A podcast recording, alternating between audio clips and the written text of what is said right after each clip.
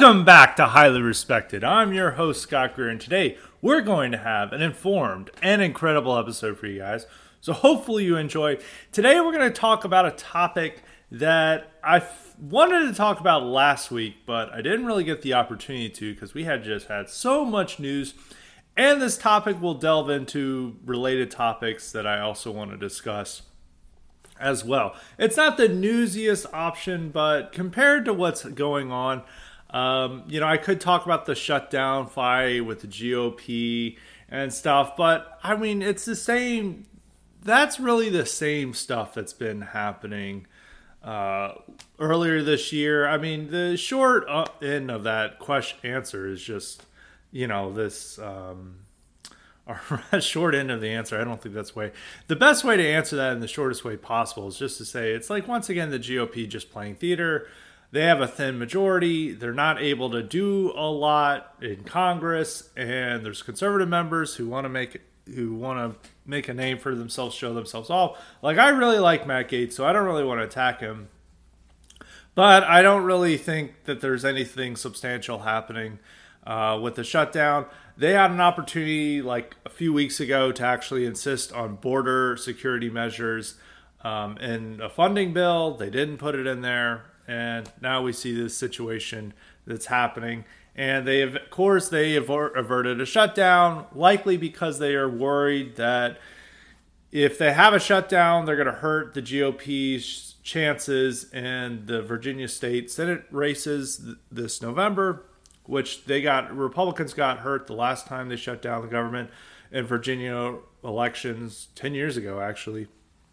So they didn't really want to do that and so they just went with this measure. But um, I don't know. They they maybe they can do have a do over again with in I guess it's 45 days spending uh, you know stopgap. Maybe they can inf- insist on a border security measures, which is really the only thing that makes this anything important, and that would be after the elections. So maybe they'll have more opportunity. But I I don't know. I, most likely they'll sign another stupid like uh, kicking the can down the road spending thing that and there's no real concessions from Democrats. I mean that's a problem when you have a bare uh, razor thin majority in the House and no majority in the Senate is that you're beholden to these forces that you can't really control.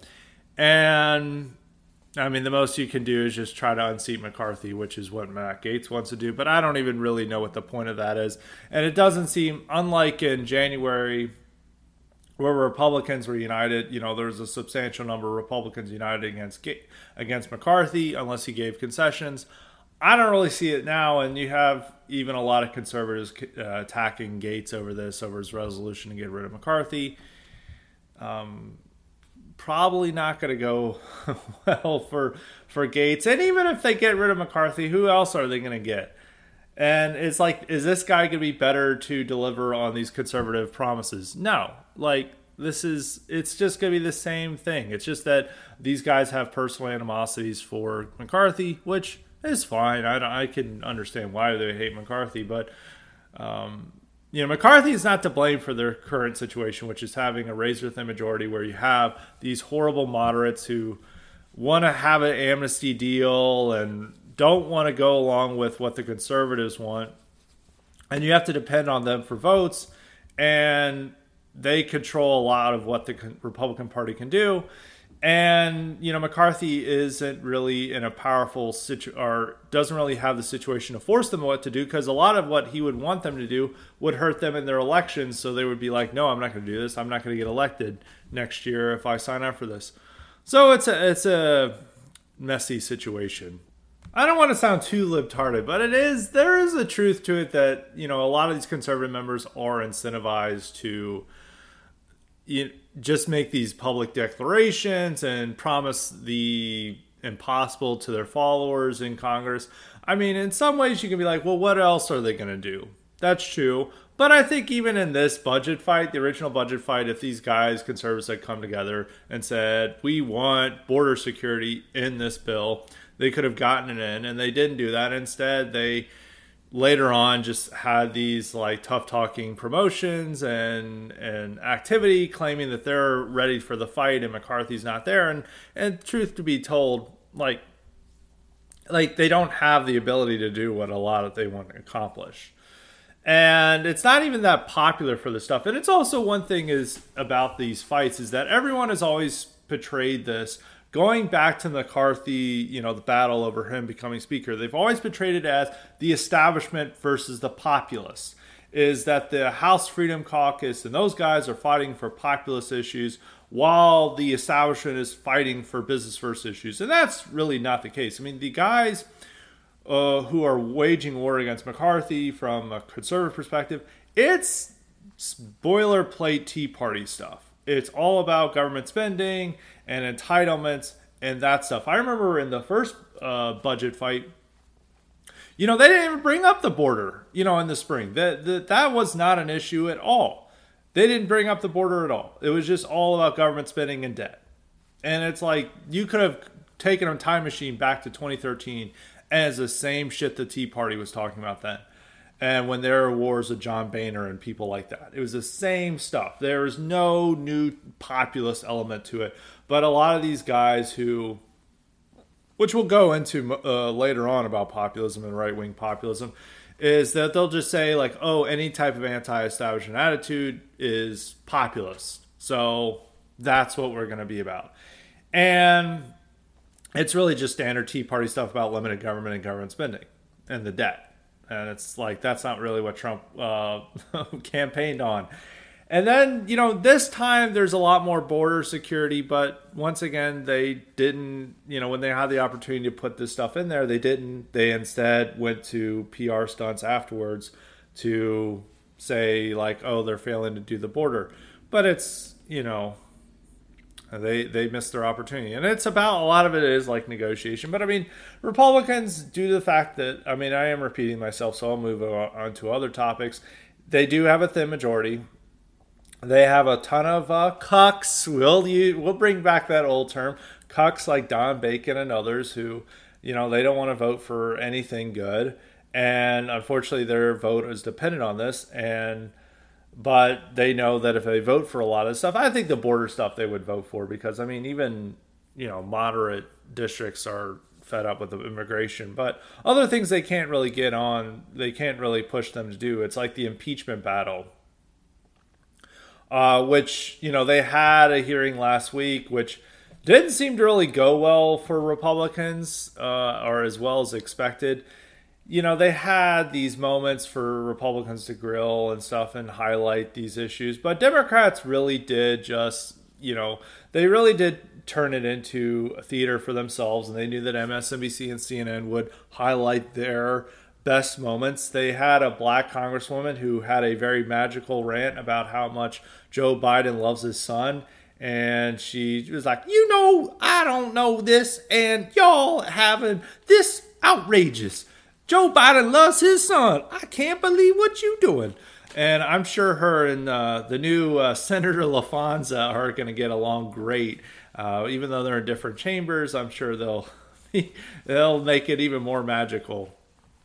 Uh, so that they've made it into just like undermining these claims. I mean, there are serious accusations to Biden, but it is showing that Democrats can, due to the fact that media favorability is on their side, and they can just say this is a whole lot of nonsense. This is just about his son. You know, he loves his son. His son, you know, he's not accountable for what his son does.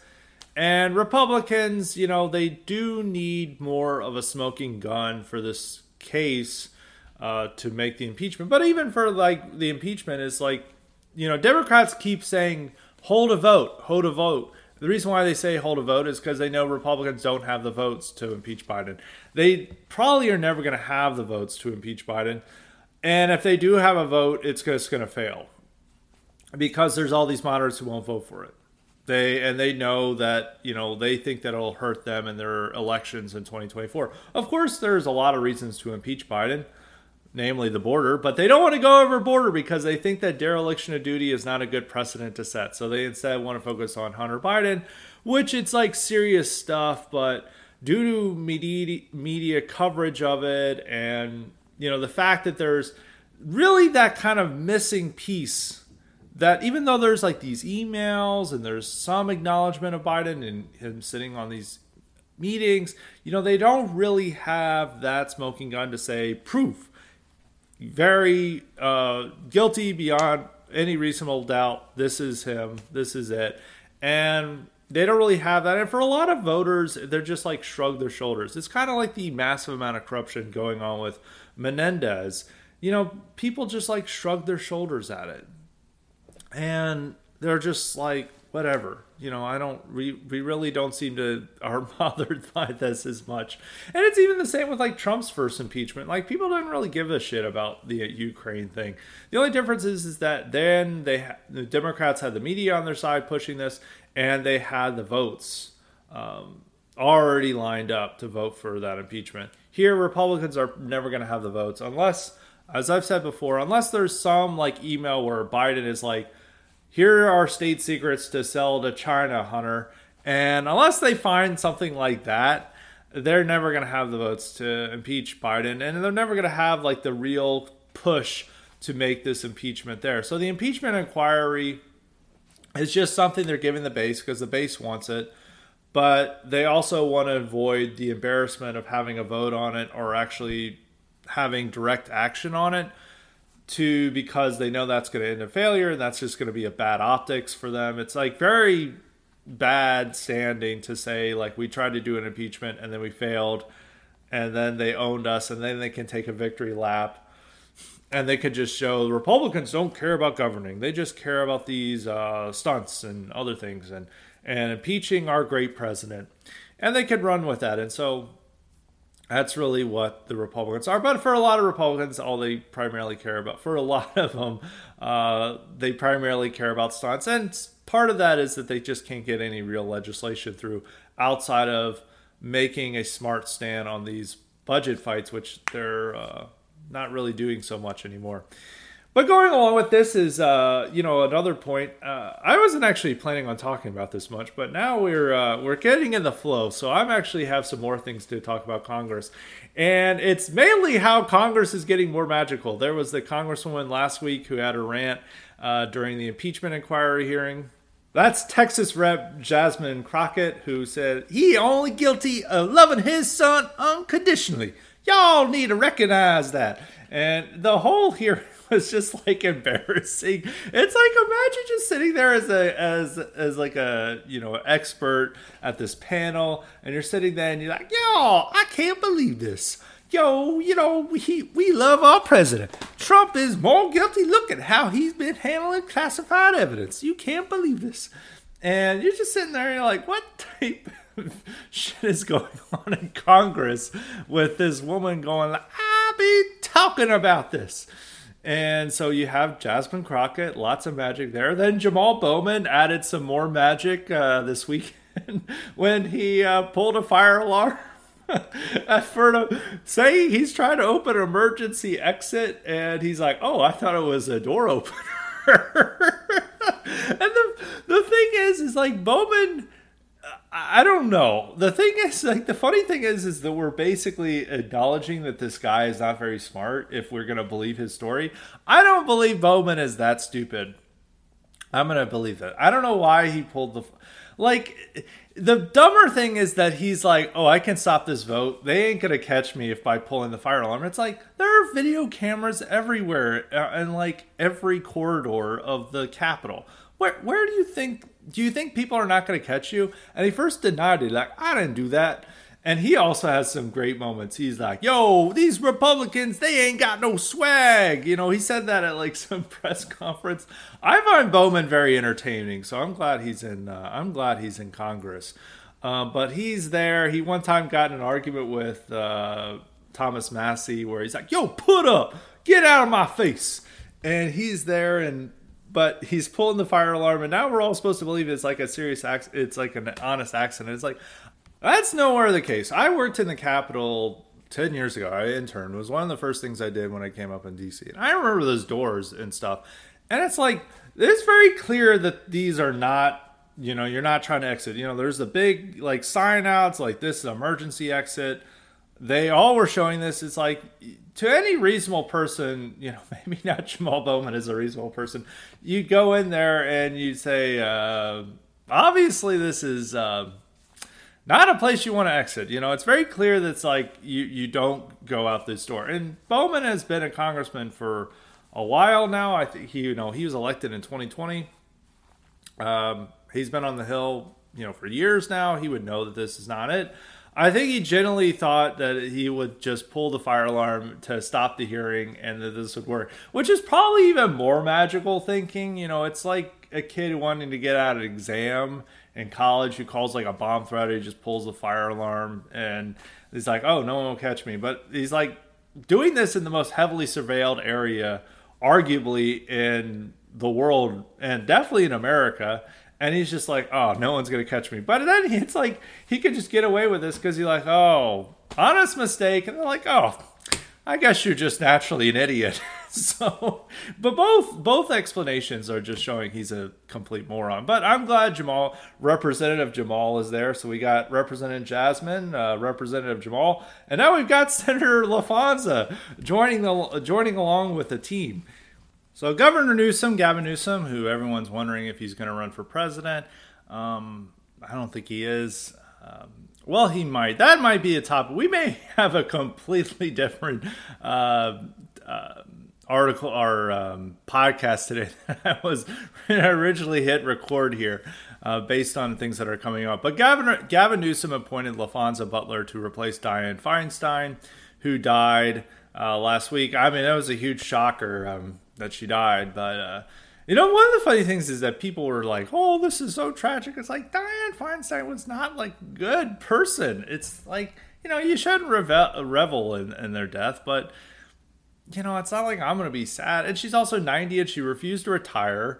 And she like hobbled around on Capitol Hill. You know, I am surprised that they weren't like calling about how co- how cognitively uh, with it she was, as they do with Biden. But her death does like highlight the problems with Biden too. Uh, you know, she's only um, nine years older than Biden. Um, and you know Biden is in much better physical health, but you know mental health, you know he's not that far away from that uh, condition of Dianne Feinstein. But anyway, you know he had to appoint someone to Dianne Feinstein's position, and he had made a pledge that it has to be a black woman, and they were insisting it had to be a black woman, and there's a black woman running for senate and he called Gavin Newsom a racist for not appointing her, even though he said specifically that he will not appoint any of the people running for in the Democratic primary. And this Democrat didn't like it, and she went off. And the media also celebrated, it's like, oh, the white privilege of Gavin Newsom for not appointing this woman.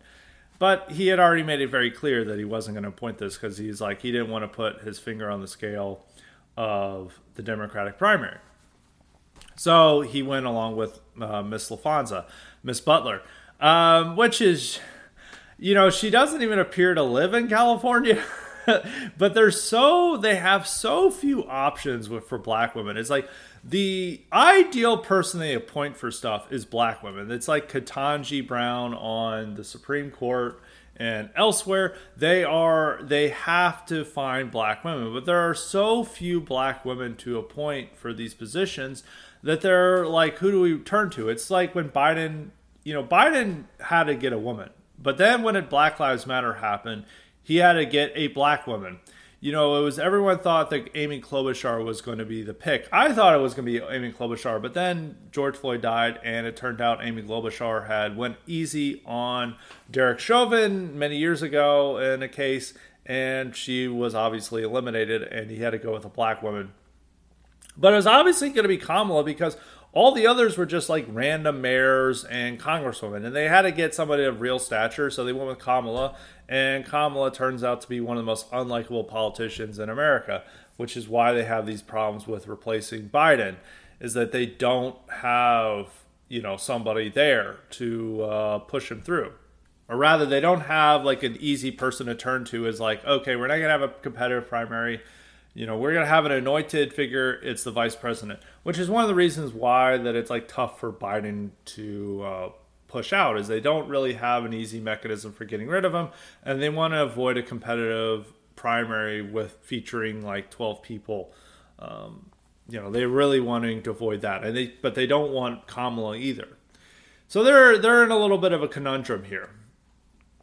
But you know, it's back to black women. So he's had to appoint a black woman for VP. That's how we end up with Kamala. Uh, for the Supreme Court justice position, it was so obviously Ketanji because there was like hardly any black women that were at a stature that was needed to be that replacement. It was literally just Ketanji. So they went with Ketanji. And here they had literally no one to appoint besides like some of these Congress, this congresswoman running for uh, the Senate, which is just Barbara Lee. You know, Karen Bass is now the mayor of Los Angeles, and she doesn't want to give up her position that she just won in LA to take on Senate.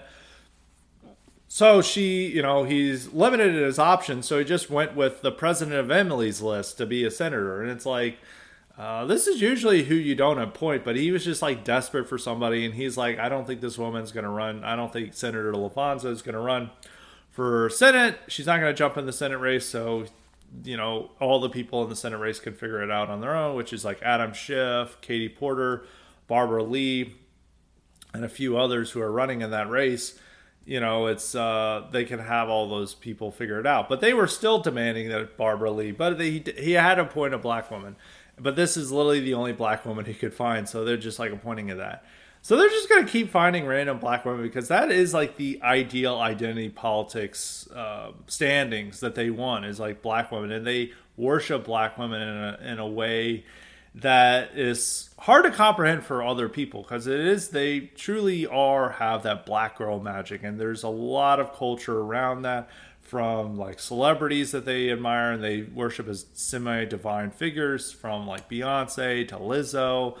And they just like black women save democracy. They always say that after every election. And they really are enthralled to them when, you know, most of these women don't meet the, um, the myth that they propound.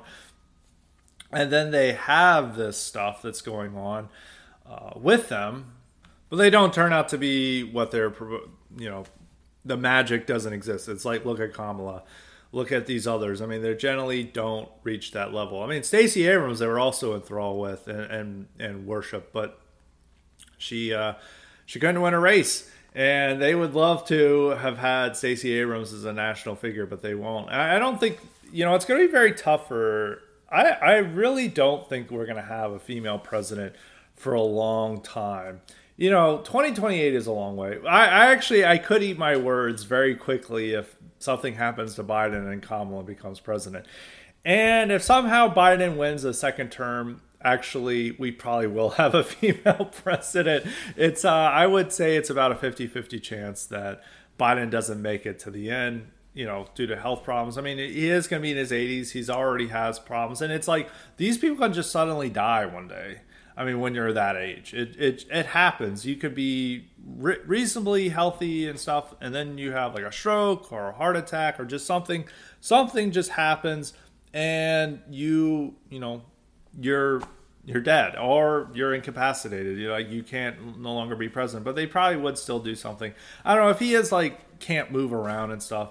If he has like a Woodrow Wilson moment, I think it's harder to hide a Woodrow Wilson moment in modern America. And for those who don't know, Woodrow Wilson had a serious stroke in 1919 when he was campaigning for the League of Nations, and he was confined to a bed, could not be president, really couldn't do anything as president, could barely sign his name, and his wife and a secretary uh, became uh, the president, the real president of the United States, and were really running the country. And even though he had a serious stroke that insured. He couldn't really walk around. He recovered enough to have meetings and stuff, but he was not in good shape and he definitely couldn't campaign. He still wanted to run for president, and Democrats learned of how bad his health was, and then they went with somebody else, and he was pissed off about it. Um, I think one of his, sec- his secretary who helped him uh, pretend he was still president when he was at the worst part of his stroke. Uh, was one of the ones who told Democrats like, yeah, he's not in good health, and he turned him into a mortal enemy. Anyway, that's that aside. I don't. You couldn't. Biden couldn't get away with another Woodrow Wilson moment because we're, you know, we have twenty four seven cable news. Like the fact that like Biden is just like hiding Uh, and it's even like with FDR, you know, FDR could hide that you know he couldn't walk and stuff, but you have the president walking along the lawn of the White House all the time, walking to his helicopter, walking off a plane. If it's like him, people would just see him in a wheelchair being wheeled into that, and them having to do these new uh, handicap uh, precautions for him. So it wouldn't work. But anyway, that aside, I think it would be very tough for us to have a female president. We just don't. Maybe it's the type of women who rise to power in America that they're just like so unlikable and there are better options and that other women don't really want to vote for them for various reasons. They either think that they're like a hussy or just like a total bitch, like Amy Klobuchar. They're not warm and friendly. And we don't really have types like they have in Europe, like the Angela Merkel, who Angela Merkel was like a you know full on technocrat. I Merkel did terrible things, but you can easily see how she could be a leader. You know, it's like somebody that you could see is like competent and stuff, and she's like ugly and whatever, but she could be like somebody to be a leader or somebody like Margaret Thatcher. Margaret Thatcher was highly competent, very smart, and she utilized her sex appeal to manipulate men. A lot of these women try to do that, like Nikki Haley, but Nikki Haley is a moron. Uh, like basically a much dumber Margaret Thatcher. So is some of these other uh, candidates. Uh, who also with that um, who try to be Republicans like Kristi Noem and others. They really aren't as smart. Republicans' the main problem with the female candidates is that they're really not very bright, and they come off as like not getting it in a way that male pol- Republicans can. The only real exception is Kari Lake, who, if she does, she's planning to win, run for Senate. If she wins her Senate race, which you know there's tough odds against her, but she can still do that. And if she wins her Senate race, I would probably say she would be the favorite for 2028. And she could maybe win. But so maybe I'm actually having to re- reconfigure that. The only maybe we could have a female president, but I don't think it'll come for the Democrats. Democrats prefer a Chad white guy as their preference, even though that's different from their stated preferences, but their revealed preferences say otherwise is like what they want is a tall, good looking white guy who exudes an air of authority and is like, I'm in business. They like that about Biden as he had this paterfamilias, this a, this respectable grandpa who you listen to, even though he really doesn't meet that image. People thought of him as that image, and they wanted that. They want like a alpha white guy you may Biden in his younger years was an alpha white guy. I mean, yes, that doesn't make him a good person. Yes, that doesn't excuse all the things, but they like that, and they really like that in Gavin Newsom, and they've liked that in Bill Bill Clinton in some ways. You know, they want this type of authority, this guy who takes charge and defends minorities and women from evil, racist Republicans. And that is a large part of the appeal of Gavin Newsom is that he is a guy that these white women want to have as their boyfriend or husband and definitely want to sleep with. And I don't think that's with Biden so much, but they think of him as like their elderly grandpa who gives them advice and tells them what to do, and they like that for their party. With Newsom, it's more their husband or boyfriend fantasy. They had a similar with Beto, but Beto really didn't exude that authority and is a little bit too dorky, while Newsom is like much more alpha and Chad, which does give him a lot of support among uh, women in the Democratic Party. And women are an important part of the Democratic Party. With white women and black women have different interests, but they both white and black women determine who's the can the determine who's the nominee. And Newsom may have some trouble with black women, but I think he can overcome that. I think black women really don't like a lot of these white women who run because they remind them of Karens. They remind them of these women who are uh, asking for basic customer service at the store they're working at. It's like very much with Amy Klobuchar. Like Amy Klobuchar you know, I don't really like the Karen meme, but she is very much of like, let me speak to your manager and like chewing them out. And black women really don't like that. And that's why they didn't go for any of the women like Kirsten Gillibrand and all these other and Elizabeth Warren because they just struck them as these uppity white women who they've had to deal with all their lives and they really don't like that. Now when they have like a nice good-looking black white guy who's like, "Oh, he's so cute. I love that he coming to our church and talking to us. Oh, Lord, he knows what we want. And you know, if they can do that, they'll like that. They also don't like Buttigieg because they, they, they find him a weirdo for obvious reasons. And uh, you know, they, they like Kamala because she represents them, but they you know they realize she's not like them because one, she's half Indian, half Jamaican. She's not. Um, she's not FBA as uh, foundational Black American as Tariq Nasheed would say. So they depended a lot on that, and it's also the so they have that interest that they want some like nice, upstanding man. They would love probably a black man to run, but there's like so few of those candidates, like a nice, upstanding black man who is 100% straight. That's probably the biggest issue with with black candidates running is that they're 100% straight and he's like reasonably intelligent and they see him as like the nice young man that they wish they had as a son. Uh, they saw that a little bit at Obama, even though there was some like tension there with like that, but they don't really have that so much. There's the governor of Maryland who could be like that. Hopefully, he doesn't have uh, Andrew Gillum skeletons in his closet. But that's also another thing is like black women knew Gillum was something was up with him because in the 2000 or the 2018 election, black women went surprisingly well for DeSantis. And you're like, people are like, oh, it must have been school choice or something. That could have been it, but uh, all Republicans stand for school choice. There had to be something else, and they definitely sensed that Gillum was gay and did not like that. And they had that sense. The black women must have sensed that out. So that would be their ideals, like a nice young black man coming to them, like Jesse, a Jesse Jackson figure. Uh, maybe he's not the most respectable type, but they really want somebody who's like, I could see him as my son or my nice brother or something like that. With white women, they want like the boyfriend husband fantasy, especially because single white women are a huge part of the coalition. And that's why they like Beto, they like Newsom. Uh, with Biden, it's more grandfather, dad than that. But that's like a huge part of that, and that has to appeal. And really, for Democrats, it's mostly going to be str- uh, straight men. It could be a black male, depending on what happens with this Maryland governor. He has the identity uh, qualifications for it. He has a pretty good amount of charisma.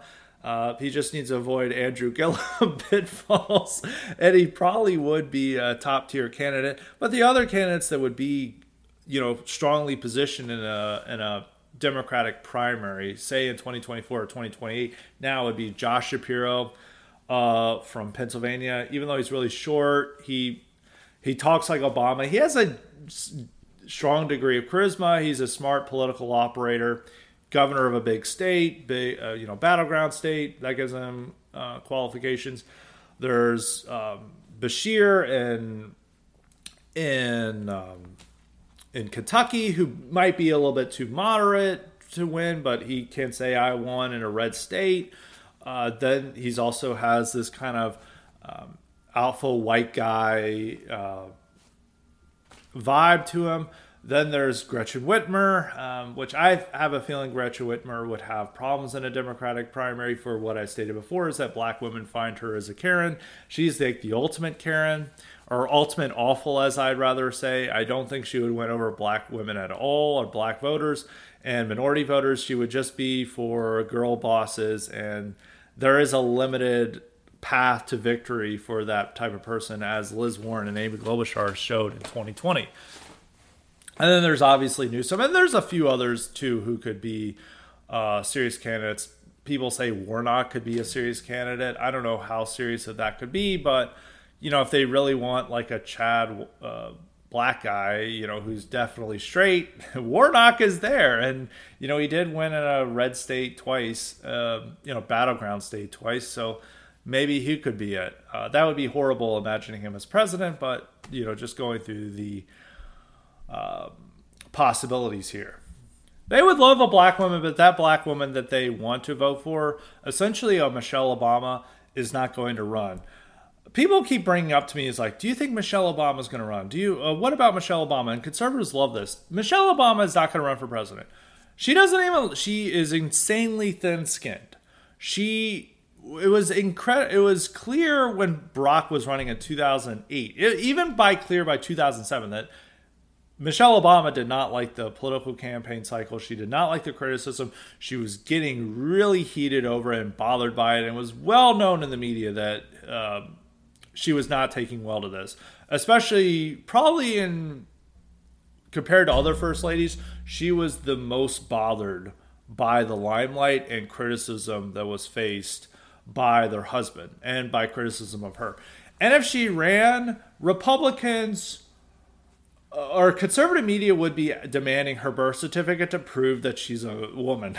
Be the different birth certificate. You know, it's like we needed to prove Obama was born in the United States. Now they want to have birth certificate for Michelle Obama being born a woman, which at first this is like a funny internet meme and um, you know in the past like people were you know it was only like really out there websites that would talk about this, but this is so common among conservative influencers, and their audience now fully believes this stuff. I'm sure most of my audience believes this. Um, I'm gonna. I know you, you call me a cuck, but I actually believe Michelle Obama was born a woman.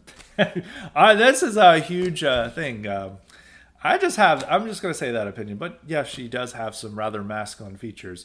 I think it is like it is uh, humorous some of the memes and stuff, so I don't have a problem with it. But you know, conservatives would absolutely demand there would be a you know in the same way there was a birtherism around her husband, there would be birtherism around her to prove that she's a, a woman, and she would hate that. She already doesn't like the criticism, and to have like conservative media fixating on how she's a man first off, most women would hate that, but she would especially hate that and she would lose it. And so she would never want to run for president. She doesn't like the limelight. She doesn't like criticism. She isn't even really that a political creature. She is not Hillary Clinton. Of course, if she ran, she would probably get the nomination, but she doesn't want to deal with that shit. And she there there's never going to be a way to push her into this. She's not a political creature and she does not live for politics like Hillary Clinton. She really doesn't like the arena. Some people say Oprah Winfrey. Same story. I mean, well, not it's a different story. I don't think people would be demanding uh, Oprah's birth certificate to prove she's a woman, uh, but she also doesn't want to deal with that bullshit. She likes being a universally liked figure. She, uh, she likes that type of stature. She's much older now. She's in her 70s now, I believe. So she doesn't really want to run for president either. And so they don't really have that black woman figure. And Stacey Abrams won lost twice rather and so she's eliminated and kamala has the worst likability of any vice president in modern history. So they don't really have that candidate. They would love a black woman candidate because like white women worship them uh, black girl magic. Black women obviously want someone like them to be their candidate but they don't have that person. I mean if Ketanji Brown Jackson ran for office, if she for some reason she left the Supreme Court to run for president, she would probably be the nominee. I think she would be a strong candidate, but she would never do that. She would never leave the Supreme Court. Why would you leave this incredibly powerful position that you have guaranteed for life for something that you're only going to have for at most eight years? It's not guaranteed you win it, and you have to go through that stuff. And I also don't think she likes the uh, political arena either. Uh, maybe not so much as Michelle Obama, but she doesn't want to go through a presidential race either. So they're very limited in who they can have to have the leaders, and that was very clear when Biden was trying to pick a candidate or be, pick a vice president, and he was stuck with Kamala and these random mayors. So I had a ton of topics that I was going to go on a completely different uh, IQ, highly respected podcast I was going to do today, and I haven't said talked about um, possibilities for uh, 20 Democrats and Congress and just gone off on that. So I may have to have an IQ supplement on what I was actually going to talk about. Well, I am writing an article about uh, some of what I was planning on discussing, but it was uh, going to be about populism and uh, that stuff. I said earlier is like we'll go into the populist element uh, with Republicans, but um, no, you just have to read the article. I've I, we're having we're we're under time constraints here, so we're just going to focus on the Democrat political aspirations and future stuff, and we'll get into a few other stuff before I get to the lead questions. But going into what everyone is thinking, will Biden drop out? And, you know, people are saying Michelle Obama will run. As I already said, it's not going to be Michelle Obama. Um, so who would take that place? I mean, Gavin Newsom is trying to put himself forward to say, like, hey, if anything happens to Biden, I'm in the public limelight. Like, I'm doing this debate with DeSantis. He, you know, vetoed a trans, you know, a bill a trans bill in California that everyone expected him to sign because it's like fully supported by liberals. He vetoed a bill that would essentially take away a parent's custody over a child if they disagreed with uh, the transitioning or they had issues with that. He vetoed that bill. That was very surprising, and people are like, he has national aspirations. He's trying to make himself moderate. And just last week, he vetoed a bill to give striking workers unemployment benefits, which goes against like the labor focus, but also makes him look very much more moderate. So he's definitely positioning himself to say, if Biden drops out, I'm here to run. I'm here to run for the nomination. And he's coming off as much more moderate than he is. And it's like his big debate that he's doing with DeSantis. So he's definitely positioning himself. Josh Shapiro is also going into New Hampshire and I think Iowa to also make some moves there. And Gretchen Whitmer is also in a position to run for office. But Democrats really don't want that primary, and also it'd be so late in the process of doing it that I don't think there will be. And also, I don't know if there's a mechanism to push Biden out. Like there, I think Jill Biden could convince him, but Jill Biden wants to stay in the White House. And Joe wants to stay in the White House too. You know, Joe, you know, once you get senile in that age, like they think that they're in perfect health and they are perfectly operational. But it's very clear from Democrats that there's issues with Biden. The fact that he hasn't taken any, he doesn't take questions anymore. He's walking, and his walking isn't as good as it was. He's falling down in public ceremonies. He's losing his train of thought. He's repeating stories he just told a few minutes earlier he is definitely in severe decline. And he was already had major health problems in 2020. And thankfully, COVID helped him out and ensured that he didn't have to campaign that heavily. But in 2024, even with like a COVID like schedule, he couldn't even uh, be that inspiring of a candidate. And the fact that his like poll numbers are so bad compared to Trump, and Trump is under four indictments, um, you know, they're like, uh, we may need to have another candidate. But they don't really have quite the mechanism to push him out. Now, there is stuff about Hunter Biden that they may try to find more dirt on Hunter Biden, and the deep state's like, look, you can pardon your son, but we want you to not run again. And that's still possible. But I think it he has a this is, has a narrow window to happen if he is still running or still a candidate in December and no real candidates have challenged him in the Democratic primary, he's going to be the nominee. He's just going to be the nominee. Unless for some reason he like has a health crisis and he can't run. That is possible, but I don't know if that's likely. And it's not a given that Gavin, but let's say like Biden announces sometime before the end of the year that he's actually reconsidered and he's not running. Then there's going to be a free for all for running. I don't. Everyone thinks that Gavin Newsom is a shoe in, but I don't think he is the shoe in uh, for the nomination. You know, uh, I think Gretchen Whitmer would definitely get in. Kamala is definitely going to get in. Buttigieg may get in. Newsom is definitely going to get in. And you know, there's probably some other possibilities that could also jump in into that race. And, you know, he is in a strong position. I do think that compared to who he would be running against, he'd probably be in the best position. I would still probably bet on him running and winning. But it's also not guaranteed that he would perform better in a general election than Biden. Because he is running like, you know, a problem child state, a state that everyone is fleeing, a state that has high crime, high taxes, uh, just a ton of problems. He doesn't have a lot of record to say like how awesome California is.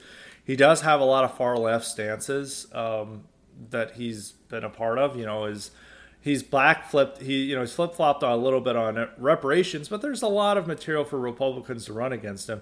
And he doesn't just have, you know, one thing about Biden is Biden just seemed unthreatening because he was just like your nice, respectable grandpa who you, you know, offers like warm hearted advice to you. Newsom has a little bit more of a threatening allure to him. And that could push moderates in another direction in voting for Republicans. So he's not also guaranteed that he would do better than Biden in a general election. So that's maybe one reason that Democrats may just keep Biden. But I think the main reason is that they don't have a mechanism for kicking him out. No Democrat wants to, serious Democrat wants to primary him because the whole argument is like he's senile and is old and can't walk anymore. And people, you know, have a type of sense of respect and politeness that they don't want to do. And there's even a Democrat who is in leadership who is saying like we need to have another guy move forward and democrats kicked him out of leadership because they don't know the real problems with biden. They don't want to they don't want to attack biden's record because they feel that that is what the democrats record is. And it would just be all personal and they don't want to acknowledge that he's senile. And that's why I don't think you're going to see somebody challenge him in the primary openly. They'd have they're hoping that he just doesn't run, which um, I don't know what mechanism that would be happen, but I think if he's still there at the end of the year and if no one has bothered to challenge him because they're also running out on deadlines to get in the race. You know, Bloomberg got in really late in 2020. I think he got in in December or January. And so that's like the last possible time for somebody to get in and we'll see. But I think if he hasn't dropped out by December, unless they're Democrats realize it's really bad and they just donors and establishment figures tell Newsom or somebody else to like, please run. And you just run, and he runs a campaign just saying, like, we love Biden, but one term is enough, and it's a very polite, respectable campaign. And he essentially runs as the guy, and they quietly push out Biden through this primary then maybe that's the scenario, but we'll have to see. Last point on like the election is that the immigration issue is becoming really bad for Democrats. I mean, it's expected that September border crossing numbers were the highest on record, 260,000, which is just insane. And this also doesn't account for all the would-be illegals who are coming in legally, which is I've heard the numbers that uh, through the C BP1 app, it was over, it was nearly 45,000. There's also the 30,000 that come in through the parole program and like another 10,000 that come in through other ways. So it could be like upwards of 100,000 would be illegals, but at least 75,000 otherwise would be illegals are coming in. And likely 85,000 to 100,000 would be illegals on top of the 260,000 migrants we encountered at the border, and that's just the ones we caught. So most likely, com- tallying up the figures for the and the gotaways, you know, it has to be at least fifty to sixty thousand gotaways. So it's well over a four hundred thousand migrants uh, who came into this country last month, and that's uh, that's insane numbers, obviously, and this is, the Democrat cities really can't handle these issues anymore, and it's even like Kathy Hochul is now like, uh, we need border security, which is like a huge deal for Democrats that any of them admit we need any type of border security, and she's like, we need to limit who's coming in. It's like, well, we're supposed to do that, but obviously we're not. And this issue isn't going to go away, and I think immigration, uh, along with maybe economic problems, that even if Trump is convicted in next year, which I think it's. I used to say it was like a fifty percent chance of getting him getting uh, convicted. I, I, think it's pretty likely he gets convicted of something. Um, they're moving along the Fulton County. You know, he's not. He's keeping it in Fulton County. The his his indictment there likely would be convicted by a jury there. I don't think he can delay. Uh, all their, his other trials. I mean, his best bet is delaying all these trials, which is still possible. Um, so he avoids uh, a conviction that way, but I, I, don't know what Trump would do. But it's likely he gets convicted. and he could still win the race just by how bad the country is and like how uh, out of touch Democrats will be on immigration and the economy. So it's that, but we're going to have a very bizarre election. But immigration is definitely going to be one, at least one of the top three issues. All the big issues, with the exception of abortion, are going to overwhelmingly favor Republicans. So, yes, we could even put Trump from a jail cell as the candidate, and he would still win the election. It's not guaranteed. I think he he could still delay some of these trials, even with the Fulton County one, because they're trying to, you know, they're trying to try like 18 people. Uh, there are ways for Trump to delay that uh, further, and it's and he still has ways to delay his other trials as well. So and maybe if he is a presidential can you know the nominee he can further say like i'm running for president. I can't deal with these trials. And maybe that argument will work in a few of these cases. So as long as he avoids conviction and we still have these troubles happening i would say it's even more of a 50% chance that he wins. I think it's like his chances for winning as long as he avoids conviction are better than they were in 2020 and 2016 if he avoids conviction if he uh, gets convicted um, I am no longer saying it's impossible. I don't think it's impossible for him to win. It's going to be very difficult. Uh, I would probably put his chances a little bit less than 2016 and 2020, but I would still say he has a he has a decent chance. And depending on how the, who's he running against, how the state of the country, he can still win even if convicted. And you know, we have to see how the polls are. There could be the crazy thing that like a conviction doesn't even affect his poll numbers. I think they will, but like his poll numbers are incredible right now with four indictments. So I don't know, maybe a conviction won't make that much of a difference and he is going to be the Republican nominee. I am more confident Trump I'm I would I'm confident that both Biden and Trump will be the nominees, but I'm more confident Trump will be the nominee for the Republican Party than Biden. I, it's pretty much 99% certain. I'll, I'll give it 95% certain that Trump is the nominee. While I say that it's 60% certain that Biden is the nominee for the Democratic Party. So that is uh, my percentages on that. So that's like a totally, completely different subject I wanted to have. Um, just talked about the political situation and what's going on with Democrats. But I'll go to one thing uh, that I'll end on before we go to the Cotton League questions.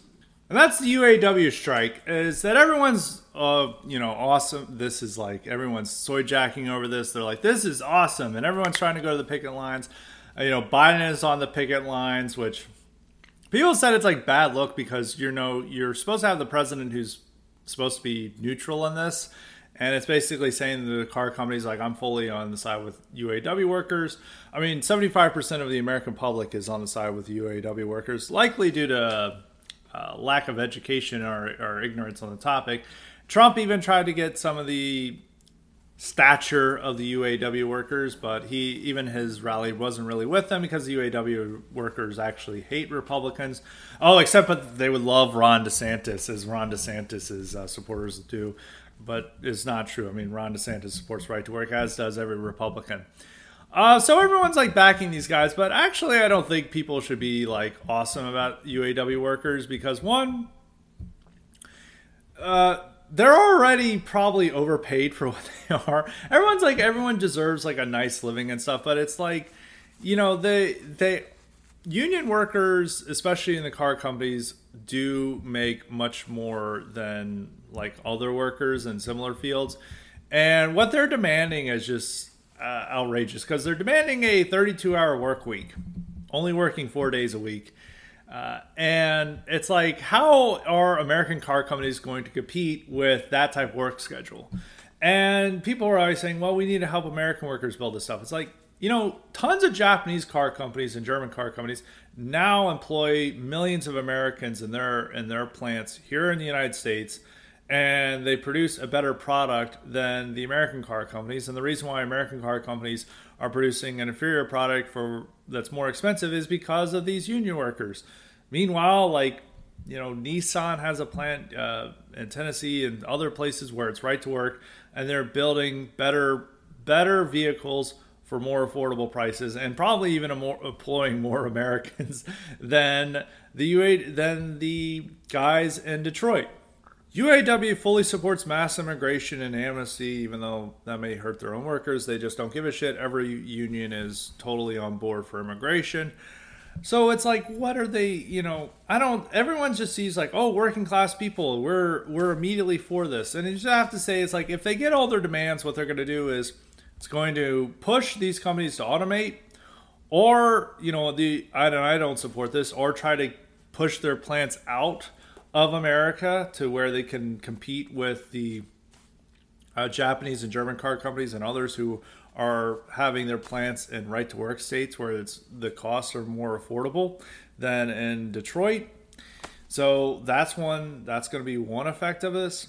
And if they just kept the cars where they are and they kept their factories there, they're gonna it's gonna be more expensive cars, inferior cars too, because you know they don't have these workers working as much as they do on on their competitors' cars and you're just doing this. So this is likely just going to lead to more layoffs and to a further decline in the American-owned car company market.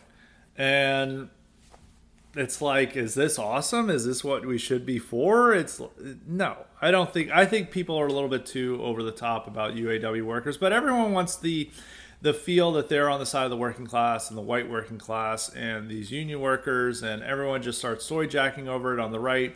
And even the and people don't want to be on the side of greedy businessmen and people will see is like oh their ceos are making so much more money while their workers haven't gotten a raise and i understand that but it's also like you know if these demands are met it's ultimately not going to be good for these workers long term it's going to be bad for them long term as that these companies will just invest in automation or shutting down plants because they can't compete against their other competitors so I'm not really that much of a fan of union the union strike. Actually, over time, have become so anti-union that even for unions I may have had some sympathy for and pre 2020, now I'm just like I don't.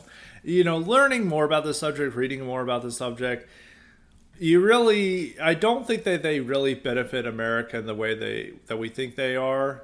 And for a lot of these workers, they want like you know they want those benefits assigned also to immigrants and who else is there i mean there's no allegiance to the historic american nation on part of these unions they just want demand more and more stuff from these declining car companies and other declining sectors of the american economy which will just then put them out of work but they don't think long term and how they can ensure that there are good jobs for more americans long term they just think of short term gain and everyone just stands with them, even though if their demands are met, that would be worse for the American consumer and worse for the American economy. But people don't, they don't want to be on the side of these companies.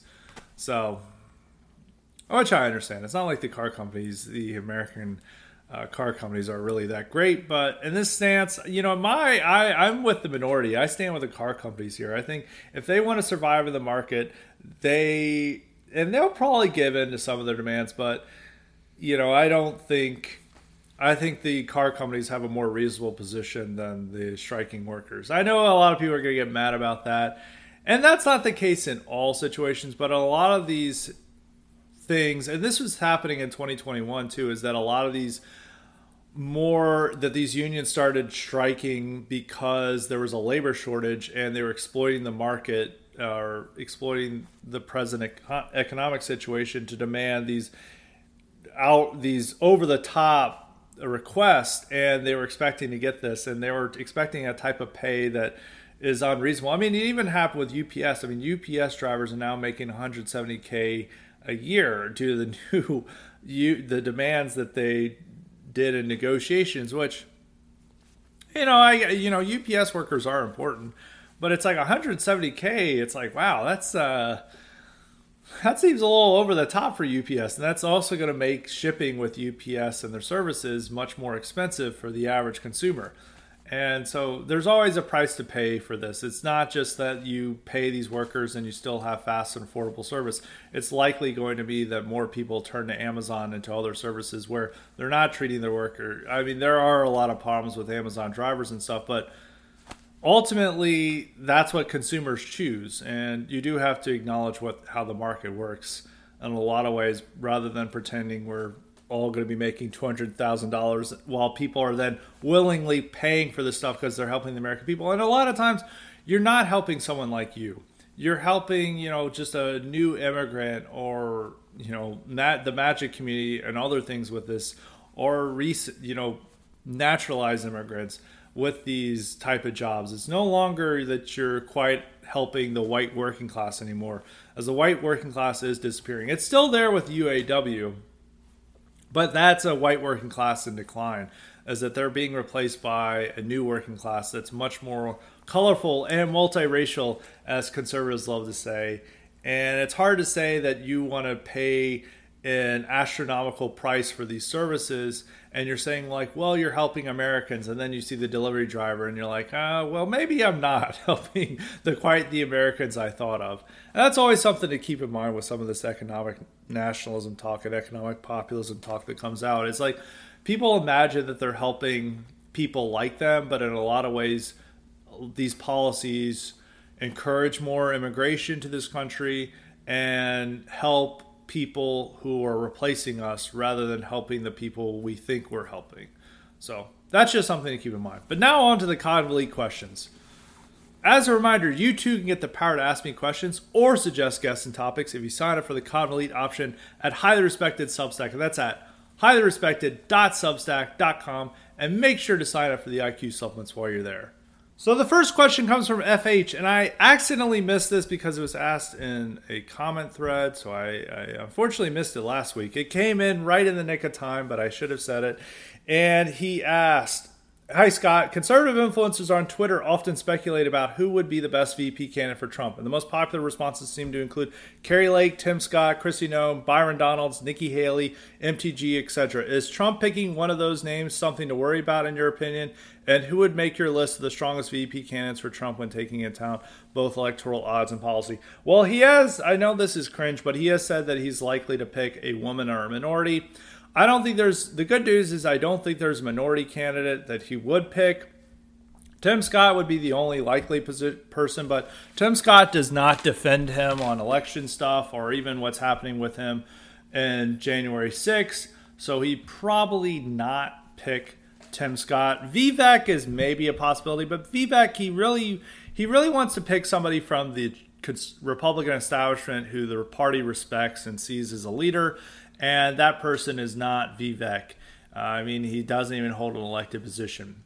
Maybe he could do that if he decides that no one else will be his VP, but there's a lot of women who are eager to be his VP. Kari Lake is going to run for Senate, most likely, and she did not win her race um, in 2022. And I think that made Trump not want to pick her. I think if she had won the governor race, she would be the front runner for the position, but she's not, and she's going to be focused on running for the Senate. And I think Trump is aware of that, and she just would rather run for Senate than be the VP. So MTG is not going to pick MTG. He's not going to pick Nikki Haley either, as he is clearly showing his uh, uh, open disdain for Nikki Haley. He's not going to pick someone he's hate. The two most likely candidates are Kristi Noem and Elise Stefanik. Uh, neither one of them is ideal, but I would say Noem is better because Noem is just a straight uh, airhead who just will just go along with the flow and will strongly defend Trump on everything.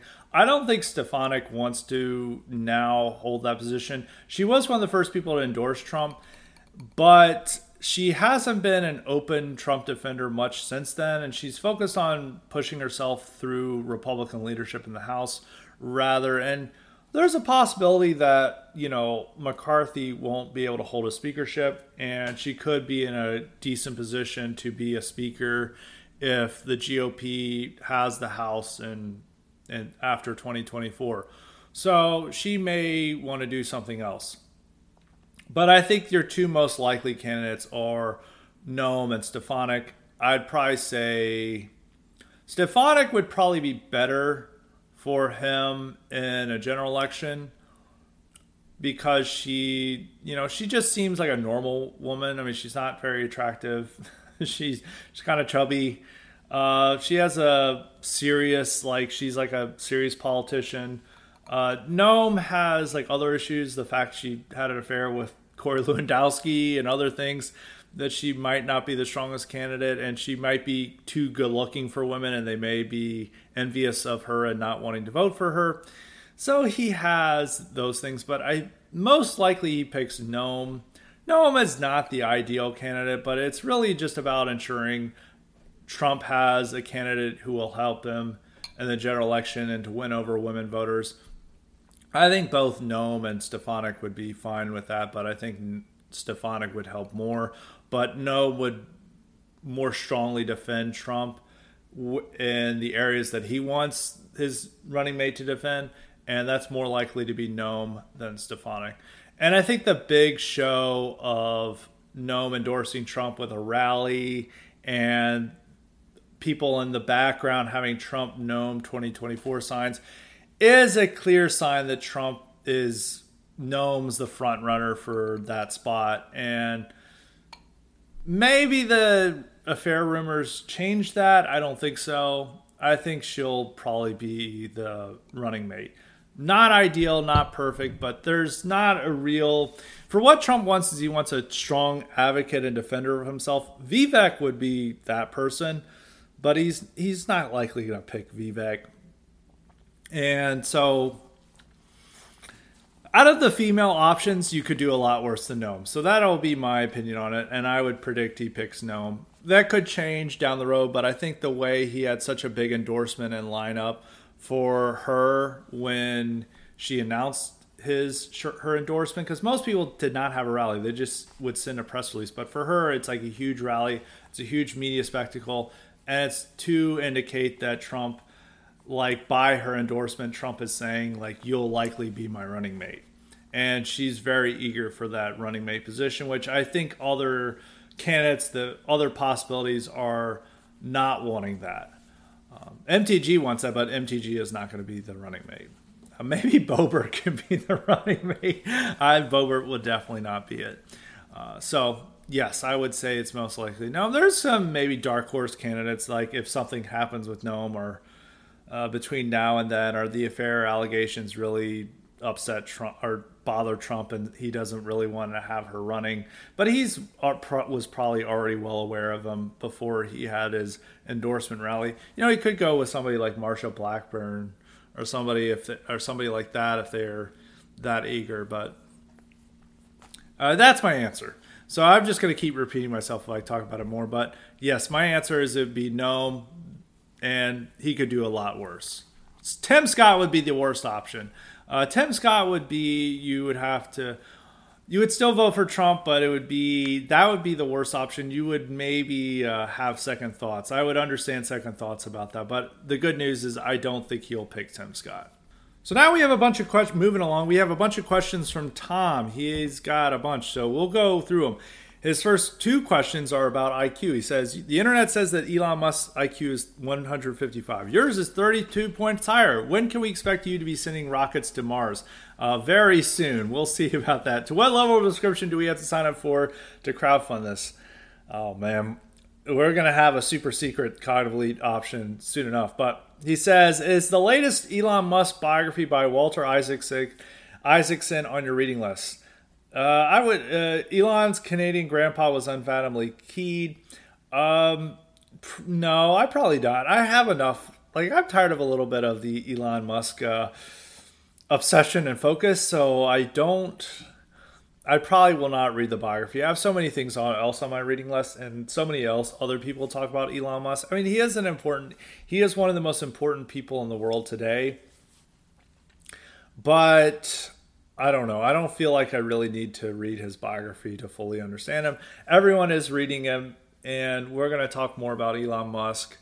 It's not on my reading list now, but uh, I, I, I feel like I've talked about him enough and I can understand enough without the biography. But and I don't know how fa- favorable he is as to the new Isaacson biography, but we'll see. I would say not for the moment but if enough people are demanding it for an IQ supplement, I probably will do it. So that's always my question. I have a ton of people always demand IQ supplements. I know people have always been asking for a Nixon biography and other things, and there are some people are like, I know you're never getting to these IQ supplements I asked for. It's like, look, we have a ton of things to cover. So and there's just so much to cover. So we'll, IQ supplements will have enough topics to run for uh, a hundred years. So don't worry about it. So, question number two. In one of Sam Francis's essays, I believe it was Prospects for Racial and Cultural Survival, he gives a general idea of what he thought was a path to power, and maybe I misunderstood because my 112 IQ, but it reminded me of the civil rights movement. It was about a civil society forming that could punch above its weight and delegitimize the federal government and egalitarianism. Now that it's been 20 years since that was written, do you think it was accurate? I'd have to think of what his exact arguments are in the article. I probably have read it, but I know that Sam Francis's main argument for what we need to do is to raise white racial consciousness. And once you have enough people believing in that, you know, the possibilities are endless. And I would still say that that's the most important thing is raising white racial awareness. That's much easier for me to say than consciousness. it's one of the words I have trouble with that people make fun of. Uh, but white racial awareness is really what it's most important objective. And once you have that, you can achieve a lot of things and a lot more possibilities open up before you. And I guess that would be a part of a civil society because it would be whites just gaining this understanding of that there's an us and it's not just Americans, it's not just meaning citizenship, and it's not just everyone who's here in this country is a part of it. It's something that's very specific to us, and that's really what we need to achieve. And so I would agree with that, but I would have to um, I would have to, you know, that was his main from all of his writings. I know what his main purpose of or what he was suggesting is that we need to have, and I would say that I agree with it. But he could have had a different take and prospects for racial and cultural survival, but it was probably arguing for the same thing. So that's some, those are some good questions. But Tom has some other questions too. He had a ton. Oh my word, he has even more questions. And yeah, he was uh, wanting something about Fukuyama's end of history and other topics. Is like he said long ago, you promised to make an IQ supplement about Fukuyama's end of history. No promising episodes that never get made is a recurring theme for highly respected. There's a lot to cover. It's a political, and the news cycle takes precedence. But I think that an episode about Fukuyama would be interesting. We will have an episode about Fukuyama. Uh, here's here's his arguments for the book. Identity are very bizarre, and the idea of creedal nationalism just rehashes civic nationalism. Uh, his book on identity was one of the first IQ supplements I did. Is so we have had a Fukuyama IQ supplement, but um, we need to have one on the end of history. So, his question number one is Fukuyama representative of the establishment elite? I don't think so. Actually, he's too he cuts through too much of the bullshit in what he believes, and a lot of what he says is too you know he a lot of his points understands where the right wing is coming from. He just takes opposite um, direction but he understands where he's coming from. A lot of things he's arguing for is very similar to the dissident right but he just takes a different path. I don't think he is representative of the establishment elite because he is not someone who generally believes the bullshit. He just argues a very pragmatic, practical reasons for why liberal democracy is the model. And he doesn't really have like a moral or mythical attachment to it, which the elite does. And they're like, we're on a path that leads to the final victory of liberal democracy, and that's what we want. And for him, I don't think he generally believes that. And he's just too smart for the uh, establishment elite. I don't think End of History is so much. The title is a. Uh, is what people sort of believe, but it's not quite what they believe. A better representative of the establishment elite would be someone like Samantha Power or you know Anthony uh, Blinken and people like that. I think those are more people who are there because they have like a strong, zealous, true believer in this stuff, which Fukuyama is too detached and too academic and too understanding of other societies to really be the full uh, representative of it. I do think he is a part of the established elite. I think his ideas explain a lot of what the elite are, but it's not the full expression of what the elite believes. Elite has a full on moral, semi quasi religious commitment to these ideals, which Fukuyama does not. And so that would be my answer on that. Uh, question number two, unrelated to Fukuyama. What careers and positions would be of most help to the right? Lawyer's an obvious one, but what other options do you think of? Uh, uh, thought about this hard, and for myself, I decided computer science and business, our side needs money. Uh, all those options are true. We really need more white collar professionals who are at the elite of their level. And lawyers, you know, we do have a lot of lawyers in this, but we don't have enough elite lawyers. And I think that if you're politically minded and if you want to make change in society, if we had more right wing lawyers that are even further right wing than Federalist Society or the Federalist Society was molded into our image, we could make a huge impact in our society. And if you have the aptitude for it and if you have an interest in law, law is really not for everyone. So if you're better with math and science, please go do engineering. We also need more engineers and we also need a ton of more computer programmers. We do need these high level professionals at this. But if you're politically minded and if you want to make a direct political change, lawyer is a great option because it opens up to where you can be a prosecutor both on the state federal level. We need right-wing people being there so they're not persecuting people like us and they're actually going after the real criminals. We need people to be lawyers so they can defend people who are the victims of state persecution. We also need people who can be appointed to these important bureaucrat positions and a lot of times a legal a jd is required for that and be appointed to uh, have judicial appointments. So lawyer is definitely an opposite, uh, obvious one, but really we do need high skilled professionals. I would say more military officers, but I know everyone complains about that and they say that, but you know, it's not the best thing for our enemies to completely take over one of the most important institutions in our society and an institution that could be used against us easily and used to herd us into prison camps and other th- terrible things. And it's not really good for all the officers to be uh, total libtards and totally devoted to the system. Um, so, yeah, high skilled professionals, we need more of those. And lawyer and military officers are actually two I, I advise, even though I know there are several problems in both professions. Uh, but we do need people it there to to help us out because it's not good for our enemies to control the entirety of both professions.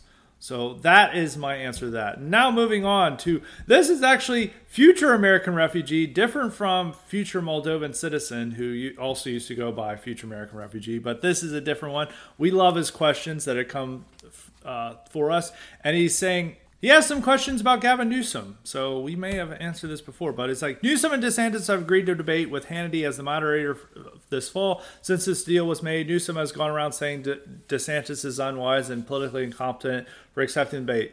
What is your prediction for the debate, and does this debate really even matter when considering neither is in, currently in position to be the party's nominee? Could this be a sign of going back to a time when public discourse was more common for elected officials that are political opposites to debate in public again? I think Newsom is 100% correct. It's unwise and politically incompetent for accepting debate because Newsom, unlike DeSantis, thinks on his feet, is incredibly charismatic and knows how to control a debate and an interview platform, unlike DeSantis. He's just a more dominating presence. So Newsom is going to get the better of him, even though it's in a hostile format. Hannity is obviously going to favor DeSantis. It's going to be for a conservative audience, but Newsom likes that, and Newsom will make mincemeat of DeSantis. But DeSantis needs it because he needs to gain more public attention, and he wants to be seen as like these are the real future candidates of their party, or the future leaders of the party, and so it adds to that effect. Um, but does it really matter? No, no, not at all. It'll just be an entertaining event where we get to see Newsom, who I don't like, and some people are going a little bit too with base Newsom. Newsom is not base, but I do enjoy him um, humiliating uh, DeSantis, and I will enjoy that uh, when it happens in November. but it's not that important. And is this going to be going back to a time when elected officials debate? No, only if they're wanting to run for president. Only if they're wanting to run for president. So I would not say no. It probably wouldn't be a return to that. So, but yeah, I would have to agree with DeSantis. It's uh, with Newsom that it's unwise and politically competent for accepting the debate, but DeSantis really has to do this off the wall stuff to make himself, you know, appear like he has a chance against Trump. But no matter what he does, he's going to lose to Trump. And second question Christopher Rufo recently did an event on X Twitter titled No Enemies to Right. I am assuming you listened to it. I actually did not. but I, I heard uh, our, our people told me about it. If so, can you please share your thoughts on what was discussed and how an event like that affects right wing dissidents? It's like, well, I didn't listen to it.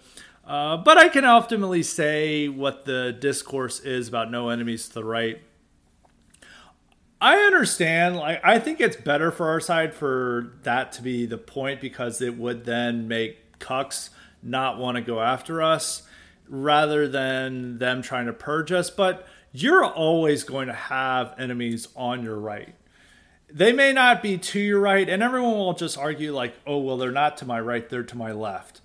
And then everyone always does this. Even like National Review people will just say the alt right is actually leftist, you know, and they always made those arguments you're always going to have enemies on the right, and you're always going to have vigorous debate with these people. And the only way you come into a coalition is if you have a shared objective and goal, or there's a unifying figure like there was in Trump in 2016. And without that unifying figure, you know, you're at each other's throats over a wide variety of issues. So it's always going to be enemies on the right. Uh, but I favor more the no enemies to the right side because the people they were arguing with, like local distance and this stuff, they want to purge people like us from it. And them saying like no enemies to the right allows for anons and dissident right type people to have more of a say in conservatism and have more influence and not have at the risk of being purged. So it's a good thing that it's get that that phrase is becoming more popular. But the reality is, is you're always going to have enemies on the right likely, possibly to your right, possibly to your left. It's just the nature of politics, especially of dissident right politics. But that is the questions. There may be more, like, uh, I think I got through it. I had to go through this fully, but I know that there's sometimes questions that I miss because we're getting so many new people coming in. They're all wanting to ask questions. But if I did not get to your question, just ding me, say, hey, Scott, I asked this make sure you put question in there. I did check the spam folder, you know, to make sure that we don't have this, um, we don't have all these questions there. But so it sometimes happens. But we're finally ending on who we always like to always end on. And it's, of course, New England refugee. And he has two different questions. He says, uh, first is like, I'm quite excited to see the upcoming Napoleon movie. And and don't have massive expectations because there's a lot to go in it. But Ridley Scott, I think he, he should have had an editor here. But we're going to go to uh, Napoleon is perhaps my favorite non-American historical figure. Do you believe that Napoleon is a good man to look up to the right? And what are your general thoughts on him? No, I, I like Napoleon. Um, he's not 100% our guy, but he's a cool figure. He's a cool historical figure.